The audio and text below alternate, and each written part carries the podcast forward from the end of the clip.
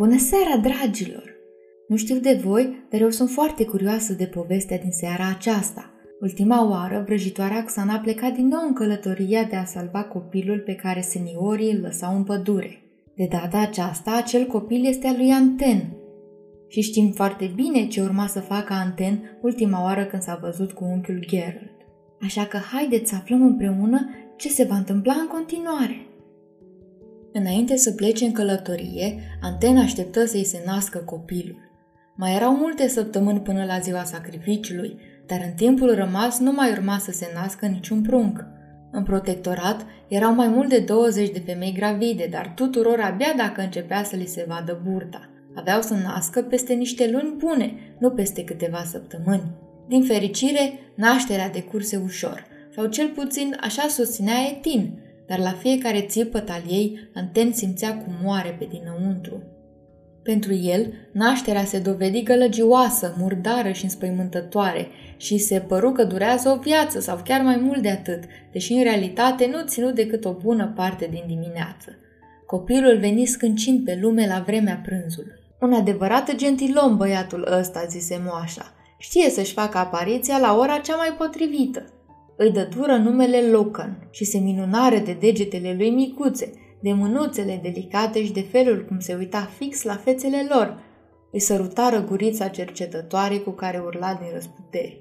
Anten nu fusese niciodată mai sigur de ce avea de făcut.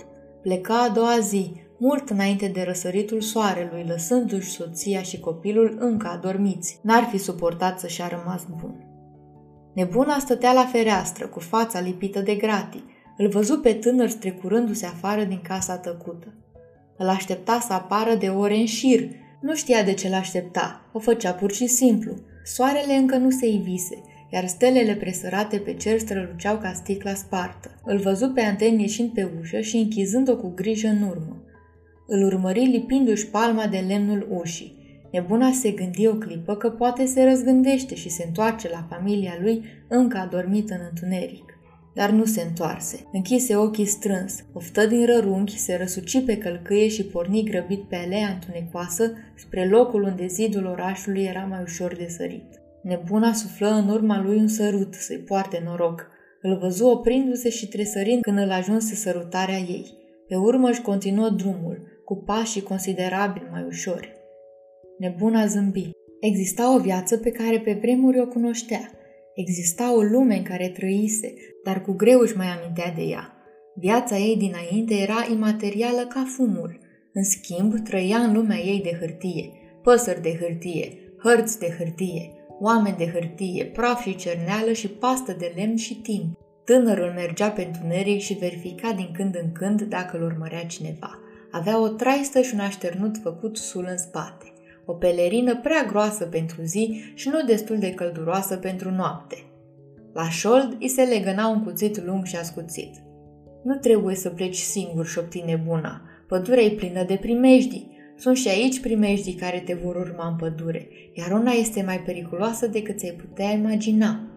Când era fetiță, auzise povești despre vrăjitoare.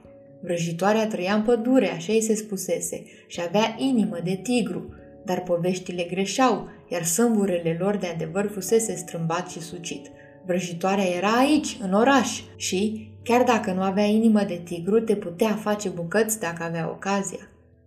Nebuna se uită la gratile de fier ale ferestrei până când nu mai fură gratii de fier, ci de hârtie. Le rupse bucățele, iar lespezile din jurul geamului nu mai erau pietre, doar ghemotoace de hârtie udă. Le dădu la o parte cu mâinile.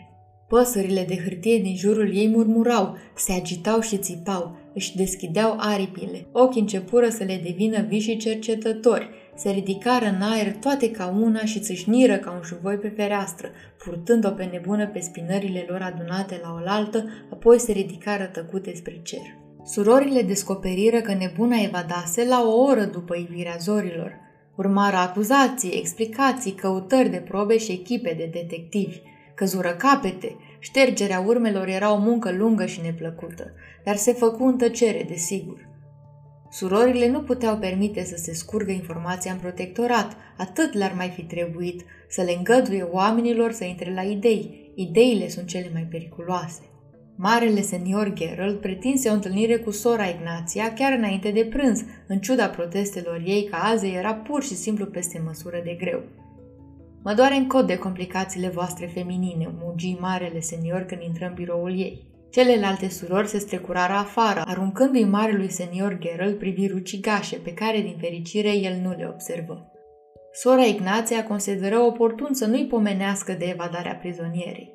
Ceru să li se aducă ceai și prăjituri și se purtă ospitalier cu marele senior care ferbea de mânie. Te rog, dragă Gerald, zise ea, despre ce este vorba? Îl privea cu ochii pe jumătate acoperiți de ploape, ca animalele de pradă. S-a întâmplat, zise el îngrijorat. Fără să-și dea seama, sora Ignația se uită scurt în direcția celulei goale. Ce s-a întâmplat?" întrebă ea. Nepotul meu a plecat azi dimineață.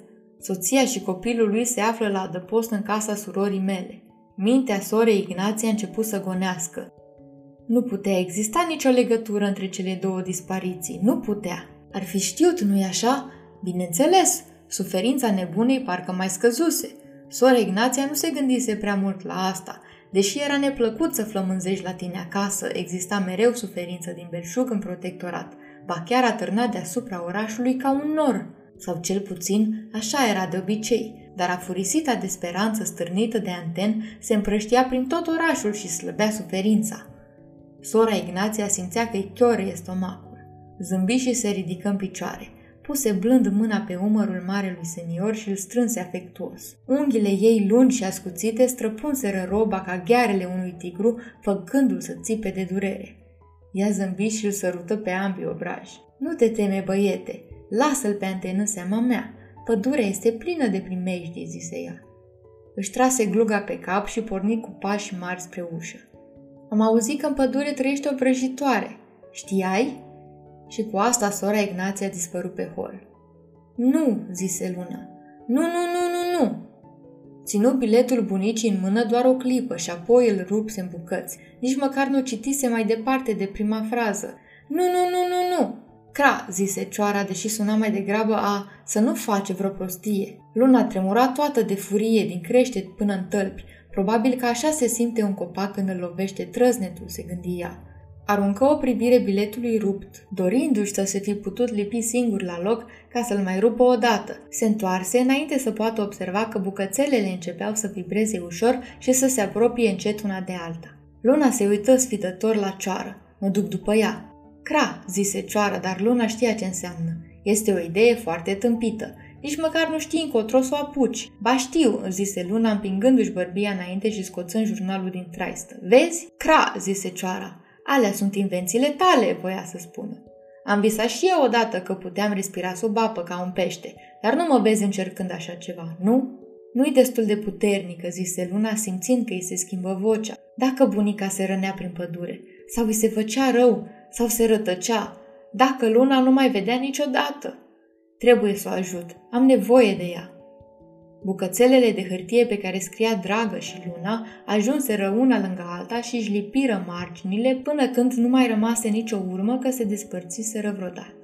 La fel și cele pe care scria în momentul când vei citi acest, iar de desubt, sunt lucruri pe care trebuie să ți le explic și mai jos scria Ești mult mai mult decât îți dai seama. Luna își trase ghetele și puse într-un rucsac tot ce credea că i-ar putea fi de folos în călătorie. Brânză tare, fructe de păture uscate, o pătură, o ploscă cu apă, o busolă cu oglindă, harta stelelor a bunicii, un cuțit foarte ascuțit. Cra, zise cioara, deși suna mai degrabă ca N-ai de gând să le spui lui Glerg și lui Firian? Sigur că nu, ar încerca să mă oprească. Luna oftă. Un petic mic și boțit de hârtie se strecură de-a curmezișul camerei, bioi ca un șoricel. Luna nu observă. Nu-l observă când îi se cățără pe picior și pe urmă pe spatele mantiei. Nu observă nici când îi se ascunse în buzunar. Nu, zise ea cele din urmă, și-ar da seama unde mă duc și orice aș spune se va înțelege greșit. Tot ce spun se înțelege greșit. Cra, zise cioara, nu cred că e adevărat. Dar nu conta ce credea cioara. Luna se hotărâse, își legă gluca și verifică harta pe care o desenase. Părea destul de amănunțită. Sigur că cioara avea dreptate și sigur că Luna știa cât de periculoasă era pădurea, dar cunoștea drumul era sigură de asta. Vii cu mine sau nu?" o întrebă pe cioară în timp ce ieșea din casă și pornea de-a lungul pașiștii. Cra, zise cioara, până la capătul pământului, luna mea, până la capătul pământului. Măi, măi, zise Glerc, uitându-se la dezordinea din casă, asta nu-i bine deloc. Unde-i mătușica Xan, se văicări Firian? Își încropă fața într-o batistă, mai întâi aprinzând-o cu flacăra mare, apoi stingând-o cu lacrimi. De ce nu ne-a spus la revedere? Xan știe să-și poarte singură de grijă, zise Gler. Luna mă îngrijorează. Spusese asta pentru că trebuia să fie adevărat, dar nu era. Murea de îngrijorare pentru Xan. Ce-a fost în mintea ei, gemu Gler în gând? Și cum să o aducă înapoi teafără? Se așeză greoi pe jos cu coada mare încovrigată în jurul lui și citi biletul pe care lăsase Xan pentru lună. Dragă Luna, scria, în momentul când vei citi tu acest bilet, eu voi călători iute prin pădure. Iute? Aha, s-a transformat, murmură Glerg și clătină din cap. Știa mai bine ca oricine cât de tare se istovise magia lui Xan. Ce s-ar fi întâmplat dacă rămânea blocată în corpul în care se transformase? Dacă rămânea definitiv veveriță, pasăre sau căprioară? Sau dacă, lucru încă și mai tulburător, îi ieșea doar jumătate de transformare? Te schimbi, scumpa mea, pe dinăuntru și pe din afară. Știu că tu nu te simți, dar nu ai cuvinte pentru această schimbare. Este vina mea. Nu știi cine ești, iar asta este tot vina mea. Există lucruri pe care ți le-am ascuns din cauza împrejurărilor și lucruri pe care ți le-am ascuns ca să nu-ți frâng inima. Dar asta nu schimbă realitatea. Ești mult mai mult decât îți dai seama. Ce spune acolo Glerc, zise Firian, zumzăind dintr-o parte în alta a capului monstrului, ca un bondar insistent și enervant. Lasă-mă o clipă, prietene, te rog, murmură Glerc. Auzindu-l pe Gler că folosea cuvântul prieten în legătură cu el, Firion se simți voios și fericit. Scoase un tril vibrând limba în cerul gurii și făcu un salt pe spate și două piruete în aer, izbindu-se din greșeală cu capul de tavan. Sigur că te las o clipă, Glerg, prietene, zise Firion ignorând cucuiul. Te las toate clipele din lume. Fâlfâi din aripi spre brațul balansoarului și se așeza acolo cât de manierat și de liniștit era în stare. Clerc se uită mai bine la hârtie, nu la cuvinte, la foaia însăși. Își dădu seama că fusese ruptă și lipită la loc atât de bine încât mulți ochi n-ar fi văzut schimbarea. Dar să n-ar fi văzut-o. Glerg se uită și mai atent la firele magiei. Albastre, cu o licărire argintie pe margini, erau milioane. Niciunul nu-i aparținea lui Xan. Luna, șopti el. Of, Luna! Magia din ea se manifesta mai devreme – Toată puterea ei, oceanul acela uriaș începuse să dea pe din afară. Nu avea de unde ști dacă fata a făcuse asta intenționat sau dacă nici măcar nu observase ce se petrecea. Își aminti că atunci când Xan era tânără, făcea fructele coapte să explodeze dintr-o ploaie de stele doar pentru că stătea prea aproape de ele. Era periculoasă pe vremea aceea și pentru ea și pentru ceilalți. La fel ca luna când era mică, la fel cum părea să fie și acum. Când erai bebeluș, te-am salvat de la o soartă îngrozitoare și pe urmă ți-am dat să bei din greșeală luna, iar tu ai băut-o și în felul ăsta ai ajuns în voia unei sorți și mai teribile. Îmi pare rău, vei trăi mult, vei uita multe, iar oamenii pe care îi iubești vor muri în timp ce tu vei merge mai departe. Asta a fost soarta mea, acum este și a ta și are un singur motiv. Glerg știa motivul, desigur, dar el nu exista în scrisoare – în locul unde fusese cuvântul magia, era acum o gaură cu margini perfecte. Se uită pe jos, dar nu văzu nicăieri bucățica ruptă. Ăsta era unul dintre lucrurile pentru care nu putea suferi el magia în general. Era o treabă enervantă, nesăbuită și avea rațiune proprie. Tu nu poți ține minte acest cuvânt, dar el îți caracterizează viața, la fel cum a caracterizat-o și pe a mea. Sper doar că voi avea destul timp să-ți explic totul înainte să plec din nou definitiv. Te iubesc mai mult decât pot spune. Bunica ta care te iubește. Glerc împături scrisoarea și o băgă sub sfeșnic. Se uită prin cameră și oftă. Într-adevăr, zilele lui Xan se împuținau și, într-adevăr, prin comparație cu viața lui exagerat de lungă, viața lui Xan nu mai era decât o suflare, o înghițitură sau un clipit. Curând urma să plece pentru totdeauna, își simți inima urcându-i în gât ca un nod greu, tăios. Glerg îndrăzni Firian. Zbură băzâind spre fața bătrânului monstru al mlaștinii și se uită în ochii lui mari și umezi. Gler clipi și îl privi la rândul lui. Dragonașul, trebuia să recunoască, era un scump, avea suflet mare, era tânăr, dar într-un mod nenatural. Venise timpul să se maturizeze. Trecuse timpul, de fapt. Glerg se ridică în picioare și în primul rând de brațe, îndoindu-se puțin pe spate ca să scape de junghiurile din spinare. Își îndrăgea micul smârg, nici nu încăpea vorbă, și își îndrăgea viața măruntă din craterul vulcanului. Alesese viața asta fără pic de regret, dar îndrăgea la fel de mult și lumea largă. Renunțase la anumite părți din el însuși ca să trăiască alături de Xan. Abia dacă și le mai aducea aminte, dar știa că erau bogate, însuflețitoare și vaste. Mlaștina, lumea, toate vietățile pământului. Uitase cât de mult iubea aceste lucruri. Făcu primul pas și inima îi săltă în piept odată cu el. Vino, Firian, zise el, ridicând mâna stângă de sus și invitându-l pe dragon să-i se așeze în palmă. Plecăm într-o călătorie. Într-o călătorie adevărată, zise Firian. Vrei să spui departe de aici? Acela e singurul fel de călătorie, tinere prieten. Da, departe de aici, genul ăsta de călătorie.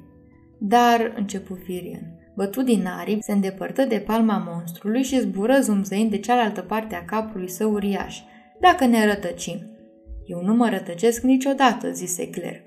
Era adevărat, odată ca niciodată, cu multe ere în urmă, călătorise în jurul lumii de mai multe ori decât putea număra, și prin lume, pe deasupra și pe dedesubtul ei, un poem, o mlaștină, un dor arzător. Abia dacă și le mai amintea acum, normal, erau doar niște întâmplări dintr-o viață foarte, foarte lungă. Dar, începu Firian zumzăind dintr-o parte în alta feței lui Clerc și pe urmă înapoi. Dacă o să sperii lumea, cu dimensiunea mea ieșită din comun, dacă o să fugă toți care încotro îngroziți. Clerc dădu ochii peste cap. Este adevărat, tinere prieten, că ai o dimensiune remarcabilă, dar cred că o simplă explicație din partea mea va fi de ajuns să le potolească frica. După cum știi, mă pricep excelent la explicat. Firian ateriză pe spatele lui Clerc. Adevărat, nimeni nu explică lucrurile mai bine decât tine, Clerc, murmură el și și apropie trupșorul cu aripile deschise larg de spatele enorm și umed al monstrului mlaștinii, într-o încercare de a-l îmbrățișa. Nu-i nevoie să mă iei în brațe, zise Clerc, iar Firian se ridică din nou în aer și plană pe deasupra prietenului său. Uite, continuă monstru, vezi? Sunt urmele pașilor lunei. Și astfel, străvechiul monstru al mlaștinii și dragonul mic și drăguț intrară în pădure după fată. Cu fiecare urmă de pas, Clerc își dădea seama tot mai mult că magia care se revărsa din luna sporea. Se prelingea, lucea, se aduna în băltoace pe pământ și pe urmă se împrăștia peste margini. În ritmul ăsta, cât mai dura până când magia începea să curgă ca apa, să se miște ca puraiele, râurile și oceanele. Cât mai dura până să inunde lumea. Într-adevăr, cât? Ei bine, dragilor, Așa cum Glerg și micul dragon Firion au plecat într-o călătorie adevărată în căutarea lunei, așa vom pleca și noi acum în călătoria viselor. Iar povestea o vom continua mâine seara. Până atunci, somn ușor, dragilor!